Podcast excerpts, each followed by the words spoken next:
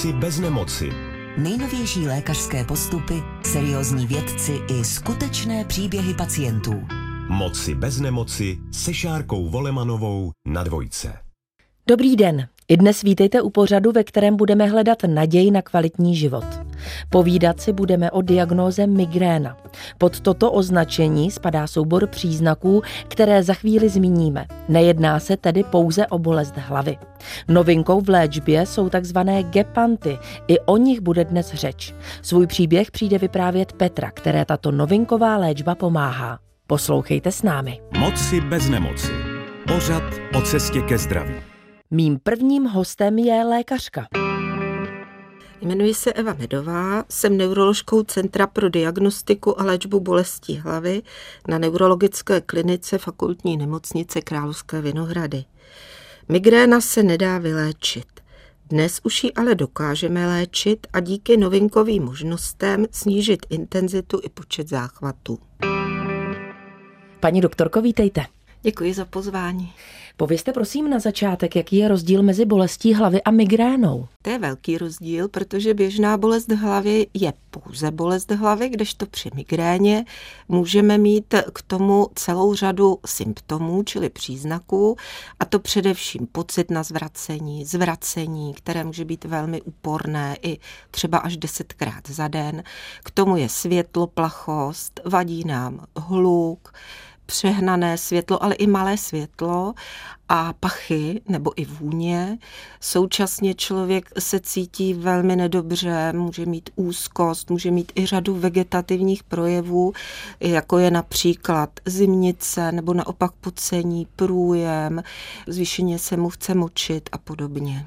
Vy jste teď popsala ty příznaky. Dá se nějak zobecnit, jak dlouho mohou trvat, nebo je to ryze individuální věc? Je to přesně definováno a záchvat migrény trvá mezi 4 až 72 hodinami, čili tři dny i neléčený záchvat může trvat a bohužel pokud je špatně léčený, tak může trvat i týden a tam pak už, pokud je to více než tři dny, tak hovoříme o takzvaném migrenozním statu. A migrenozní status už je diagnóza, která by měla být ošetřená lékařem. Vy jste teď popsala ty příznaky i poměrně velkou dlouhodobost, která může přijít. Odpovědně na snadě, ale zeptám se přesto, v čem to pacienty nejvíce ovlivňuje v normálním životě? Co vám říkají? v zásadě nemůžou pracovat.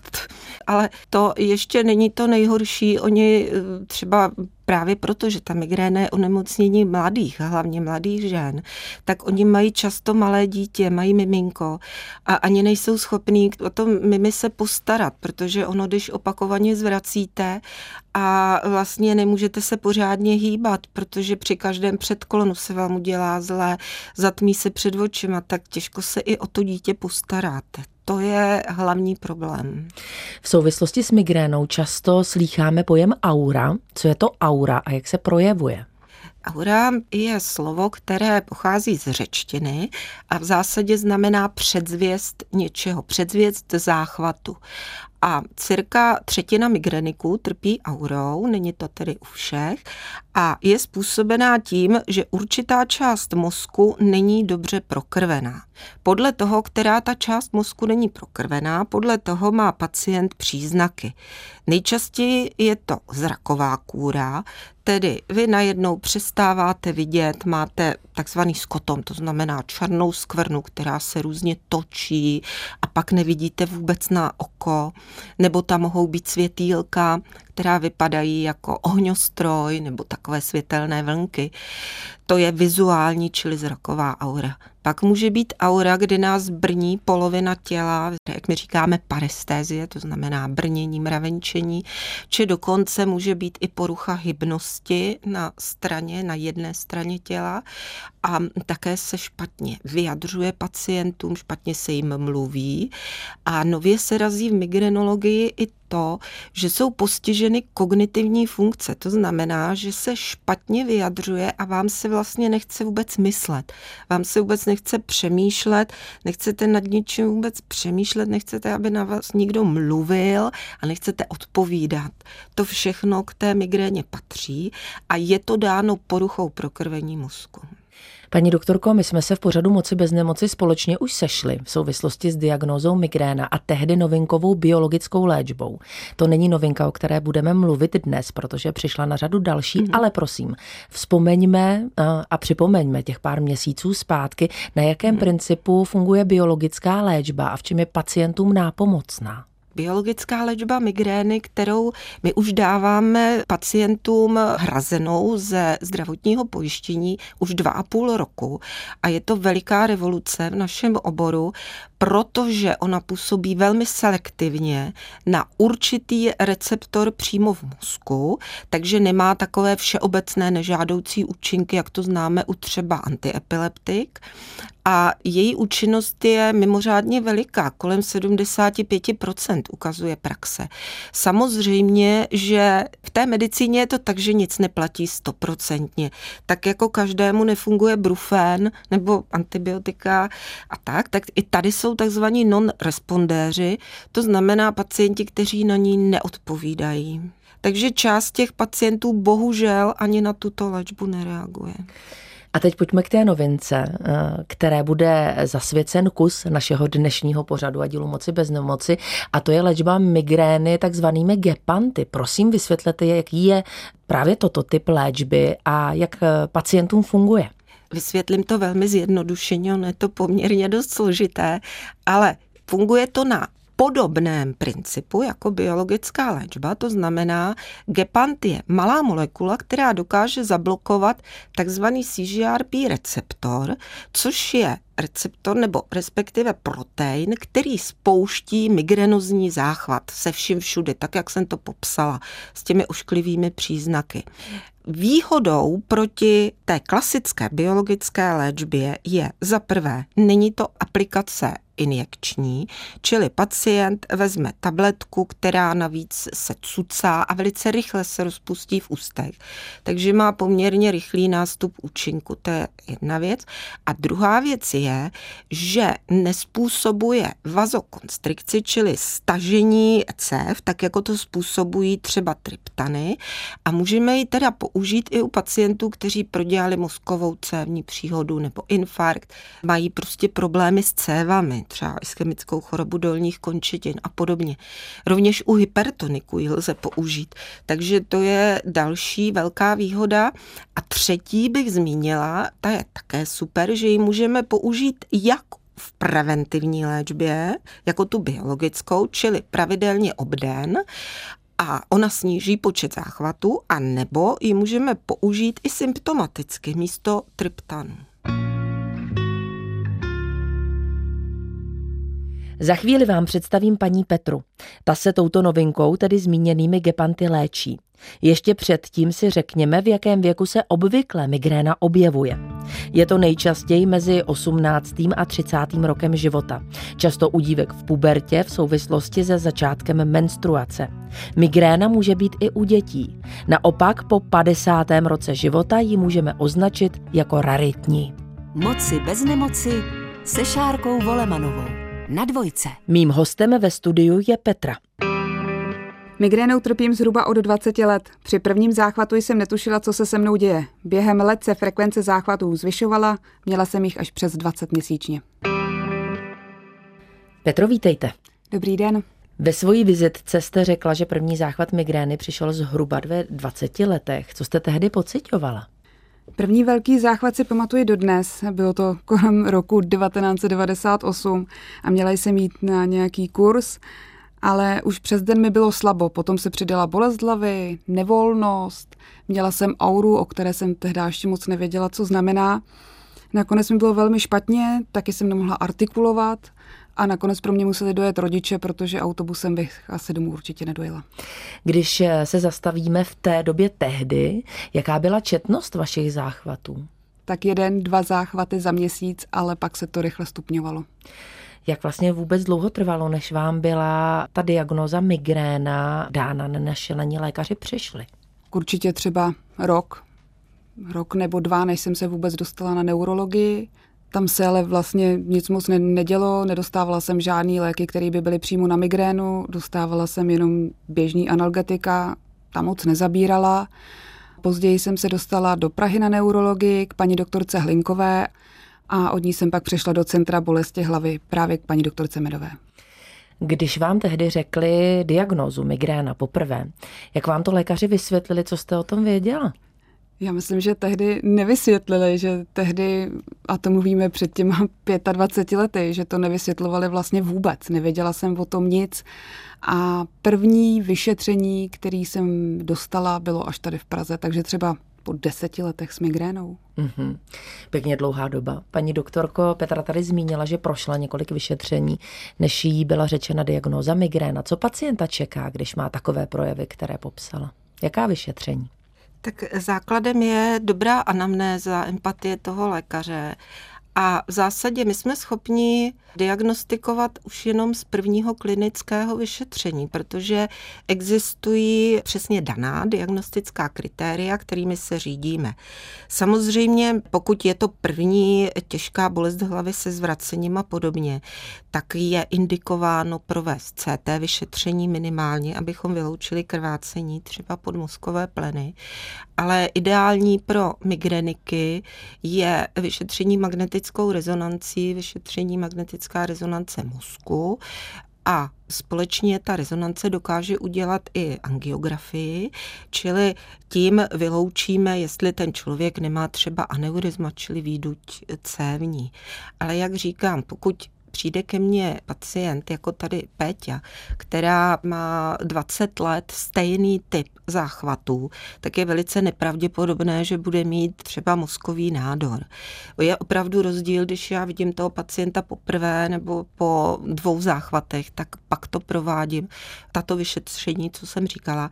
Pokud je ale od kolegyně, která je velmi schopná, jak říkala Péťa, tak eh, předpokládám, že už je vyšetřen ale vyšetřen by být měl. Petro, bylo nějaké období ve vašem životě, které by se dalo nazvat časem bez migrény?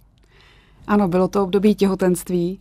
Ta migréna zmizela úplně. Bylo to krásné období, úplně jiný svět, ale hmm. bohužel po porodu se hnedka migrény objevily. Paní doktorko, když to vezmeme z obecného hlediska, vy jste mluvila o dívkách, o ženách. Znamená to, že tou rizikovější skupinou, co se týká migrén, jsou spíše dívky a ženy. A jak je to tedy s těmi hormony? Přichází to s pubertou? Může to tedy podle toho, co říká Petra, vlastně odejít eh, asi na nějakou dobu s těhotenstvím? Ano, to je u třech čtvrtin pacientek to tak skutečně funguje. Jsou to většinou ty ženy, které začínají v období prvních měsíčků kolem 12. 13. roku. Tam právě ta migréna určitě je závislá na produkci hormonů, protože v dětství vydáme mnohem častěji u chlapečků. Ti chlapci mývají už od tří let těžké migrénozní záchvaty, pak s pubertou se to pomaloučku vytrácí, málo komu potom zůstává až do dospělosti a spíš ti chlapy přicházejí pak až třeba po 20. roce života. Kdežto u těch žen je to skutečně typické začátek menstruace, pak v těhotenství bývá klid, někdy teda i během kojení, ale někdy i skutečně třeba kojí rok, aby právě nepřišla ta migréna. Je to jako hodně individuální. No a pak záleží na hormonální antikoncepci. Protože přesně půlka žen jí dělá hormonální antikoncepce dobře a půlka ji vůbec nesnese zase velmi individuální, musí se to vyzkoušet, nemůžu to říct jako na poprvé, ale hormony bohužel hrají zásadní roli. Jestli ještě můžu k tomu, tak část z nás, včetně mě, se těší na přechod, klimakterium, kdy vlastně dochází k útlumu hormonálnímu. Nicméně bohužel zase neplatí vše obecně a i po klimakteriu můžou migrény pokračovat. Petro, vy jste říkala, že jste byla lékařkou odeslána do Centra bolesti hlavy. Vzpomínáte se na první setkání s paní doktorkou Medovou? Jaké tehdy bylo? Co vám řekla, co vám nabídla? První setkání s paní doktorkou si pamatuju, že už ode dveří mě zaujala svoji originální sukní, tak to bylo z takového ženského hlediska. A potom mi bylo sympatický, že paní doktorka je velmi upřímná, dá se říct až přímá, že takzvaně nemaže med kolem huby a to mi je hrozně sympatický. Takže víme vždycky, na čem jsme, a svou diagnózu jsem znala, takže jsme ještě řešili možnost bioléčby. Ta byla pro mě velkou nadějí, ale později se ukázalo, že jsem právě jedna z mála, kterým bioléčba nepomáhá. Hmm. Paní doktorko, vy jste říkala, že se to nedá vzít stoprocentně. Zná medicína odpověď na to, proč někomu ta bioléčba, zastavme se u ní, tedy může zabrat a někomu jinému ne? No, kdybychom tuto odpověď znali, to by bylo skvělé i v řadě jiných diagnóz, ale v každé té diagnoze platí, že jsou prostě non-respondéři na léčbu. My hledáme samozřejmě různé i chemické a bych řekla až mikroskopické příčiny, proč tomu tak je, ale zatím to nevíme, bohužel. Dnes si povídáme o migréně. Za chvíli představíme novinku roku 2023, tedy léčbu takzvanými gepanty. Mými hosty ve studiu jsou paní doktorka Eva Medová, neuroložka z Centra pro diagnostiku a léčbu bolestí hlavy na neurologické klinice fakultní nemocnice Královské Vinohrady a paní Petra, která tento typ léčby podstupuje. Petro s migrénou je třeba naučit se žít. Ptala jsem se paní doktorky, co nejčastěji slýchá, jaká jsou omezení od pacientů, kterým je diagnostikována migréna. Povězte, v čem to ovlivňuje vás v životě, protože jste maminkou dvou dětí, manželkou, pracujete, musíte zvládat spoustu věcí.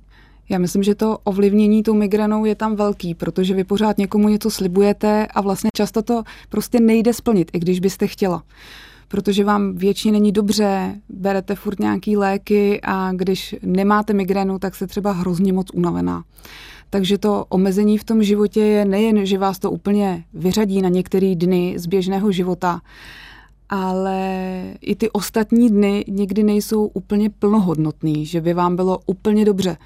Takže jsem někdy třeba i podrážděná, aniž samozřejmě bych to té rodině přála, tak si myslím, že i oni tím velmi trpí a to okolí.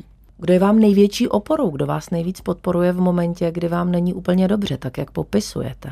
Tak určitě je to rodina, přátelé, mám výborní přátelé, ale nejvíce je to samozřejmě rodina. Jak moji rodiče, tak manželovi rodiče, tam mám velké zastání, zázemí. I moje děti, který si myslím, že si úplně nezasloužili vidět maminku v takových stavech, v jakých ji často výdali. Dneska už jsou děti velký, takže dneska už to berou, naučili se s tím žít. Dneska už mi sami píchnou injekci, takže je to úplně perfektní. Ale největší oporou je asi můj manžel, který to se mnou už čtvrt století musí prožívat a myslím si, že to opravdu není lehký. Jsem ráda, že to říkáte. Už jsem se děsila, že na něj zapomeneme, protože váš manžel je právě teď společně s námi ve spojení po telefonních linkách. Petře, vítejte v pořadu Moci bez nemoci. Eh, dobrý den. Tak vaše žena právě teď řekla, že vás spojí dlouholeté manželství. Jak z vašeho pohledu ovlivňuje migréna její život a mění se to třeba v průběhu let? Samozřejmě migréna ji ovlivňuje hodně, jak v práci, tak i v osobním životě. V té práci vlastně už to zmínila, takže ze začátku ještě vůbec to bylo nejhorší. Když neměla prášky ještě, tak nemohla v podstatě skoro, nebyla schopná ničeho. Jo. Musela si lehnout a Prostě každý pohyb jiný, každý zvuk, každý otřes pro ní byl hrozně unavující a bolestivý. Jo. Petra nerada něco někomu kazí a tím se to spojuje, že největší strach má z toho, aby něco nepokazil, když máme jít někam na vejlet a hmm. takhle a ona není schopná, takže to musíme třeba odložit kolikrát a nebo, nebo změnit na jindy. Takže určitě hodně jí to ovlivňuje. Mm-hmm. Vzpomínáte na to období, bylo některé třeba možná lepší v souvislosti s biologickou léčbou, v souvislosti s tím, že Petra brala nějaké léky, v souvislosti se současnou léčbou, těmi zmíněnými gepanty. Je to jiné?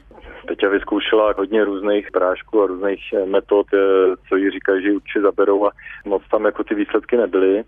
Samozřejmě je údobí, kdy to má jakoby mírnější, kdy to má ne tak často, a zase obráceně jsou některé údobí, kdy to má v podstatě skoro denně. Takže myslím si, že se to jakoby v průběhu těch let nějak střídá spíš jakoby to se týče období. No.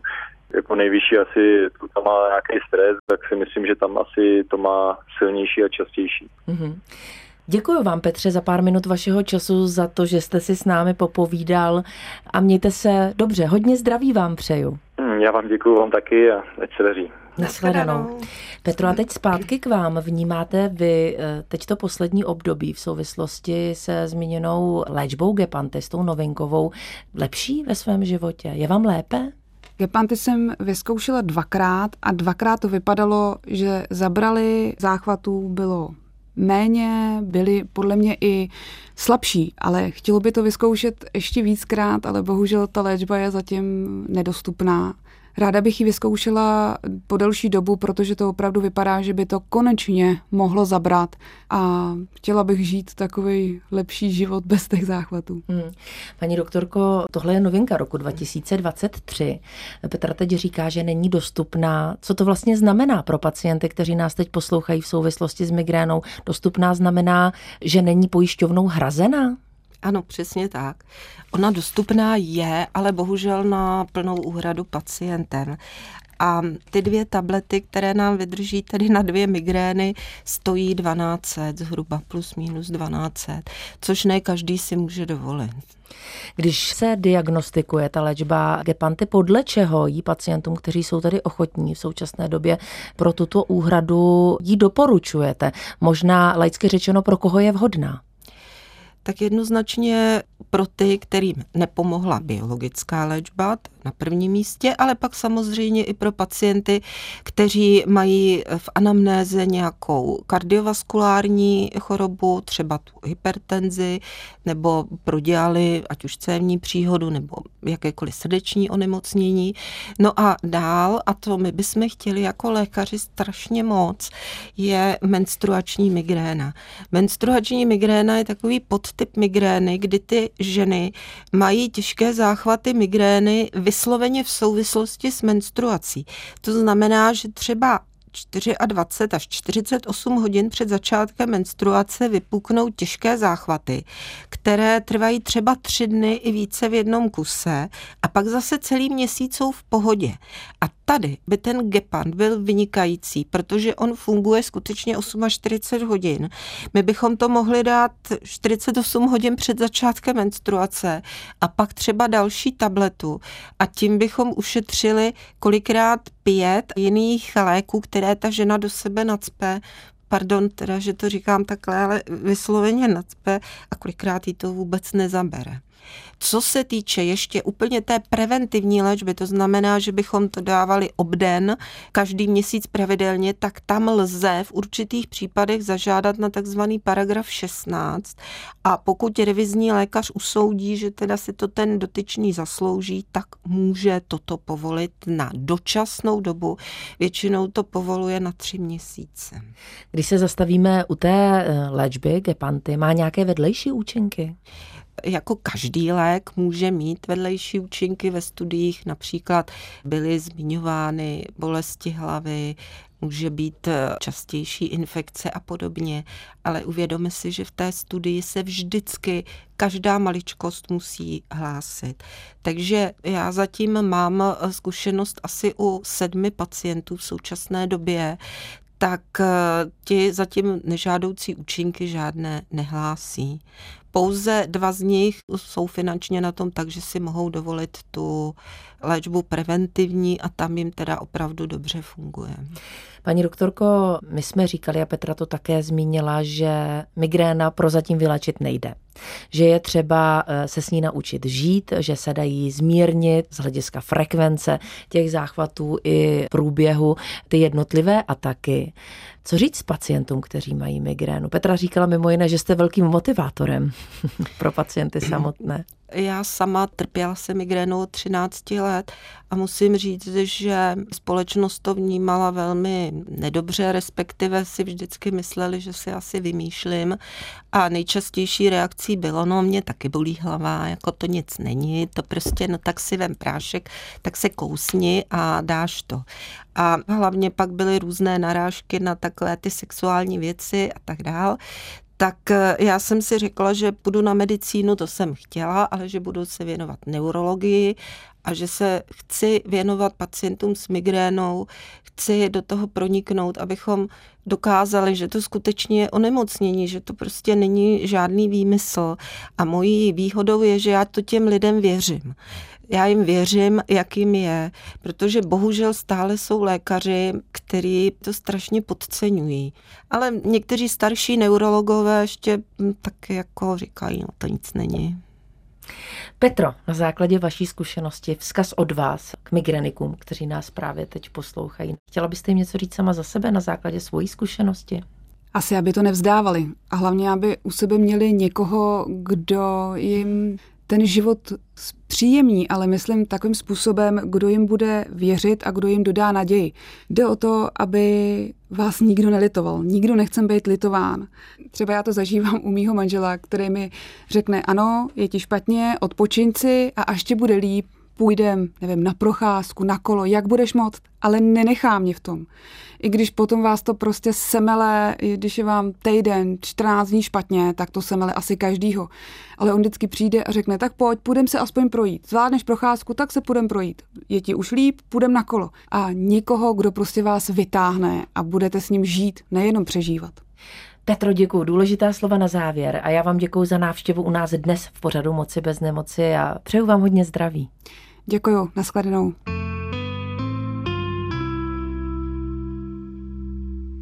Vám, posluchačům Českého rozhlasu Dvojka, přeji hodně zdraví, štěstí a naděje na život.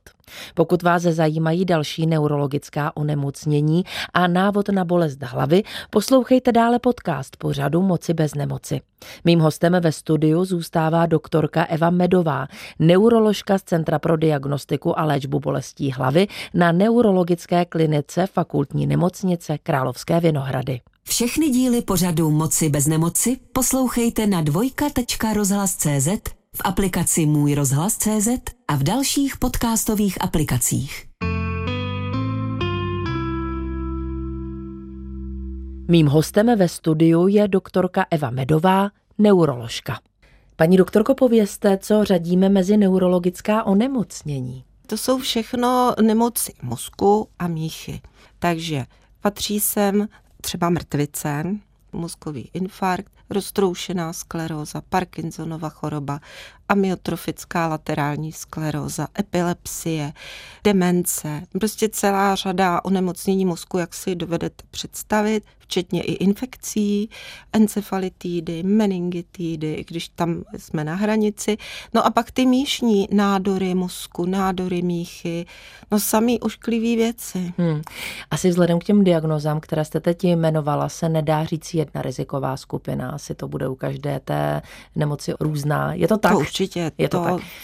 Každopádně dá se nějakým způsobem zobecnit, jestli v souvislosti s neurologickým onemocněním hraje svoji roli genetika? Konkrétně u té migrény určitě. Tam že máme celé rodiny, kdy babička, maminka, dědeček nebo sestřenice, tam celé rodiny chodí s migrénou, to ano, to jednoznačně. U těch autoimunitních onemocnění typu roztroušená skleroza, tam je to mnohem složitější, protože tam je určitě více genů, které predisponují k určitému autoimunitnímu onemocnění, ale bohužel musím konstatovat, že už i v této škále máme zase celé rodiny, které tím onemocněním trpí, ale může to být i náhoda, tam to nemám úplně podložené, ale u té migrény jednoznačně.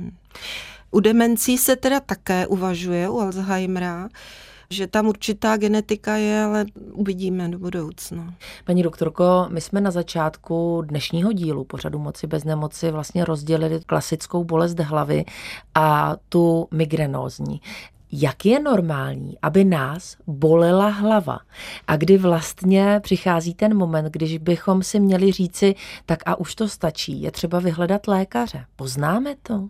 Měli bychom to poznat. Takže kdy je to normální? Normální to je, když se opijeme, tak nás druhý den bolí hlava, když máme zánět dutin nebo prostě máme angínu, horečku, tak nás bolí hlava. Dále, když to přeženeme s prací a jsme v místnosti, kde se nevětrá, nepijeme dostatečně a podobně. To jsou takové běžné bolesti hlavy.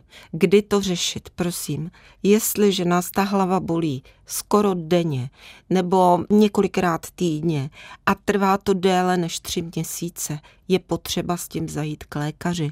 Určitě to neřešit tak, že si budu kupovat v lékárně nějaké léky a ještě do toho budu jíst léky, protože pak se stane, že ještě se k té běžné bolesti hlavy přidruží bolest hlavy z nadužívání léků a dochází k bludnému kruhu, který se velmi špatně ovlivňuje. Dá se rozdělit i typologie z hlediska bolesti hlavy? Jsou různé typy? No je, je, těch je strašně moc. Mezinárodní klasifikace bolestí hlavy, to je celý velký sešit, poměrně dost tlustý, takže to vůbec přesahuje tady toto téma. Existuje jich celá řada, ale nejčastější pro naši populaci a pro Evropu jsou tenzní bolesti hlavy, tenzní typ bolesti hlavy. Zažil v podstatě asi každý z nás, je to ta bolest z toho trvalého přetížení, stresu, jak v práci, tak potom přijdeme z práce honem pro děti do školky, do školy, honem všechno stíhat a tak dále. Pak jsou ještě nějaké problémy třeba i v rodině a dochází k tomu, že ty bolesti jsou tak úplně jiného charakteru než u migrény, to znamená celá hlava bolí, ty lidi vysloveně vám ukážou tady na spáncích, jak je to, mají pocit svěráku, obruče a tak dále. Nejhorší je to nechat být, kupovat si léky. E, jsou pacienti, kteří přijdou snídit 10 brufenů denně nebo 10 panadolů i více a nechají to být a přijdou třeba k lékaři po deseti letech. To je špatně, protože pak z toho bludného kruhu vystoupit je velmi těžký. A v zásadě musíte udělat normální klasickou odvykačku. Hmm. Paní doktorko, možná, že si někdo z našich posluchačů teď říká, no tak já půjdu k lékaři a co mě tam čeká, oni mi něco najdou, co mě čeká v ambulanci neurologa? Čeká vás tam neurologické kladívko a taková štětička, jak my říkáme. Správné je hlavně vyslechnout toho člověka, nebagatelizovat ty obtíže a tak, jak vždycky jsem říkala medikům, pozor, i hysterka na první pohled může mít nádor na mozku. Vždycky vyšetřit a raději udělat si EEG, udělat si nějakou morfologii, to znamená buď to CT nebo rezonanci, abychom to vyloučili a když teprve toto vyloučím, tak pak řešit tu základní příčinu. Poslední otázka bude směřovat k prevenci. Co hmm. můžeme pro sebe, pro svoje tělo, pro svoji hlavu, pro bolesti hlavy a pro migrénu obecně udělat? Tak zase bych to rozlišila, tak pro ty proti bolestem hlavy. Klidový režim to už nemůžeme mít skoro nikdo dneska, takže pitný režim, opravdu dodržovat pít, snažit se chodit na procházky, yoga je výborná, relaxační techniky, cvičení. Obecně pro ty migreničky spíš je lepší relaxační cvičení nebo rychlá chůze, než hození do posilovny třeba. Prostě takové sporty, které jsou víc protahovací, víc uvolňovací, uklidňující. Ale obecně bychom měli všichni trošku zmírnit. Budeme se snažit. Paní doktorko, děkuji vám dnes za návštěvu tady u nás ve studiu. Samozřejmě i vám nepřeji nic jiného, než jen spoustu zdraví. Děkuju, já vám taky.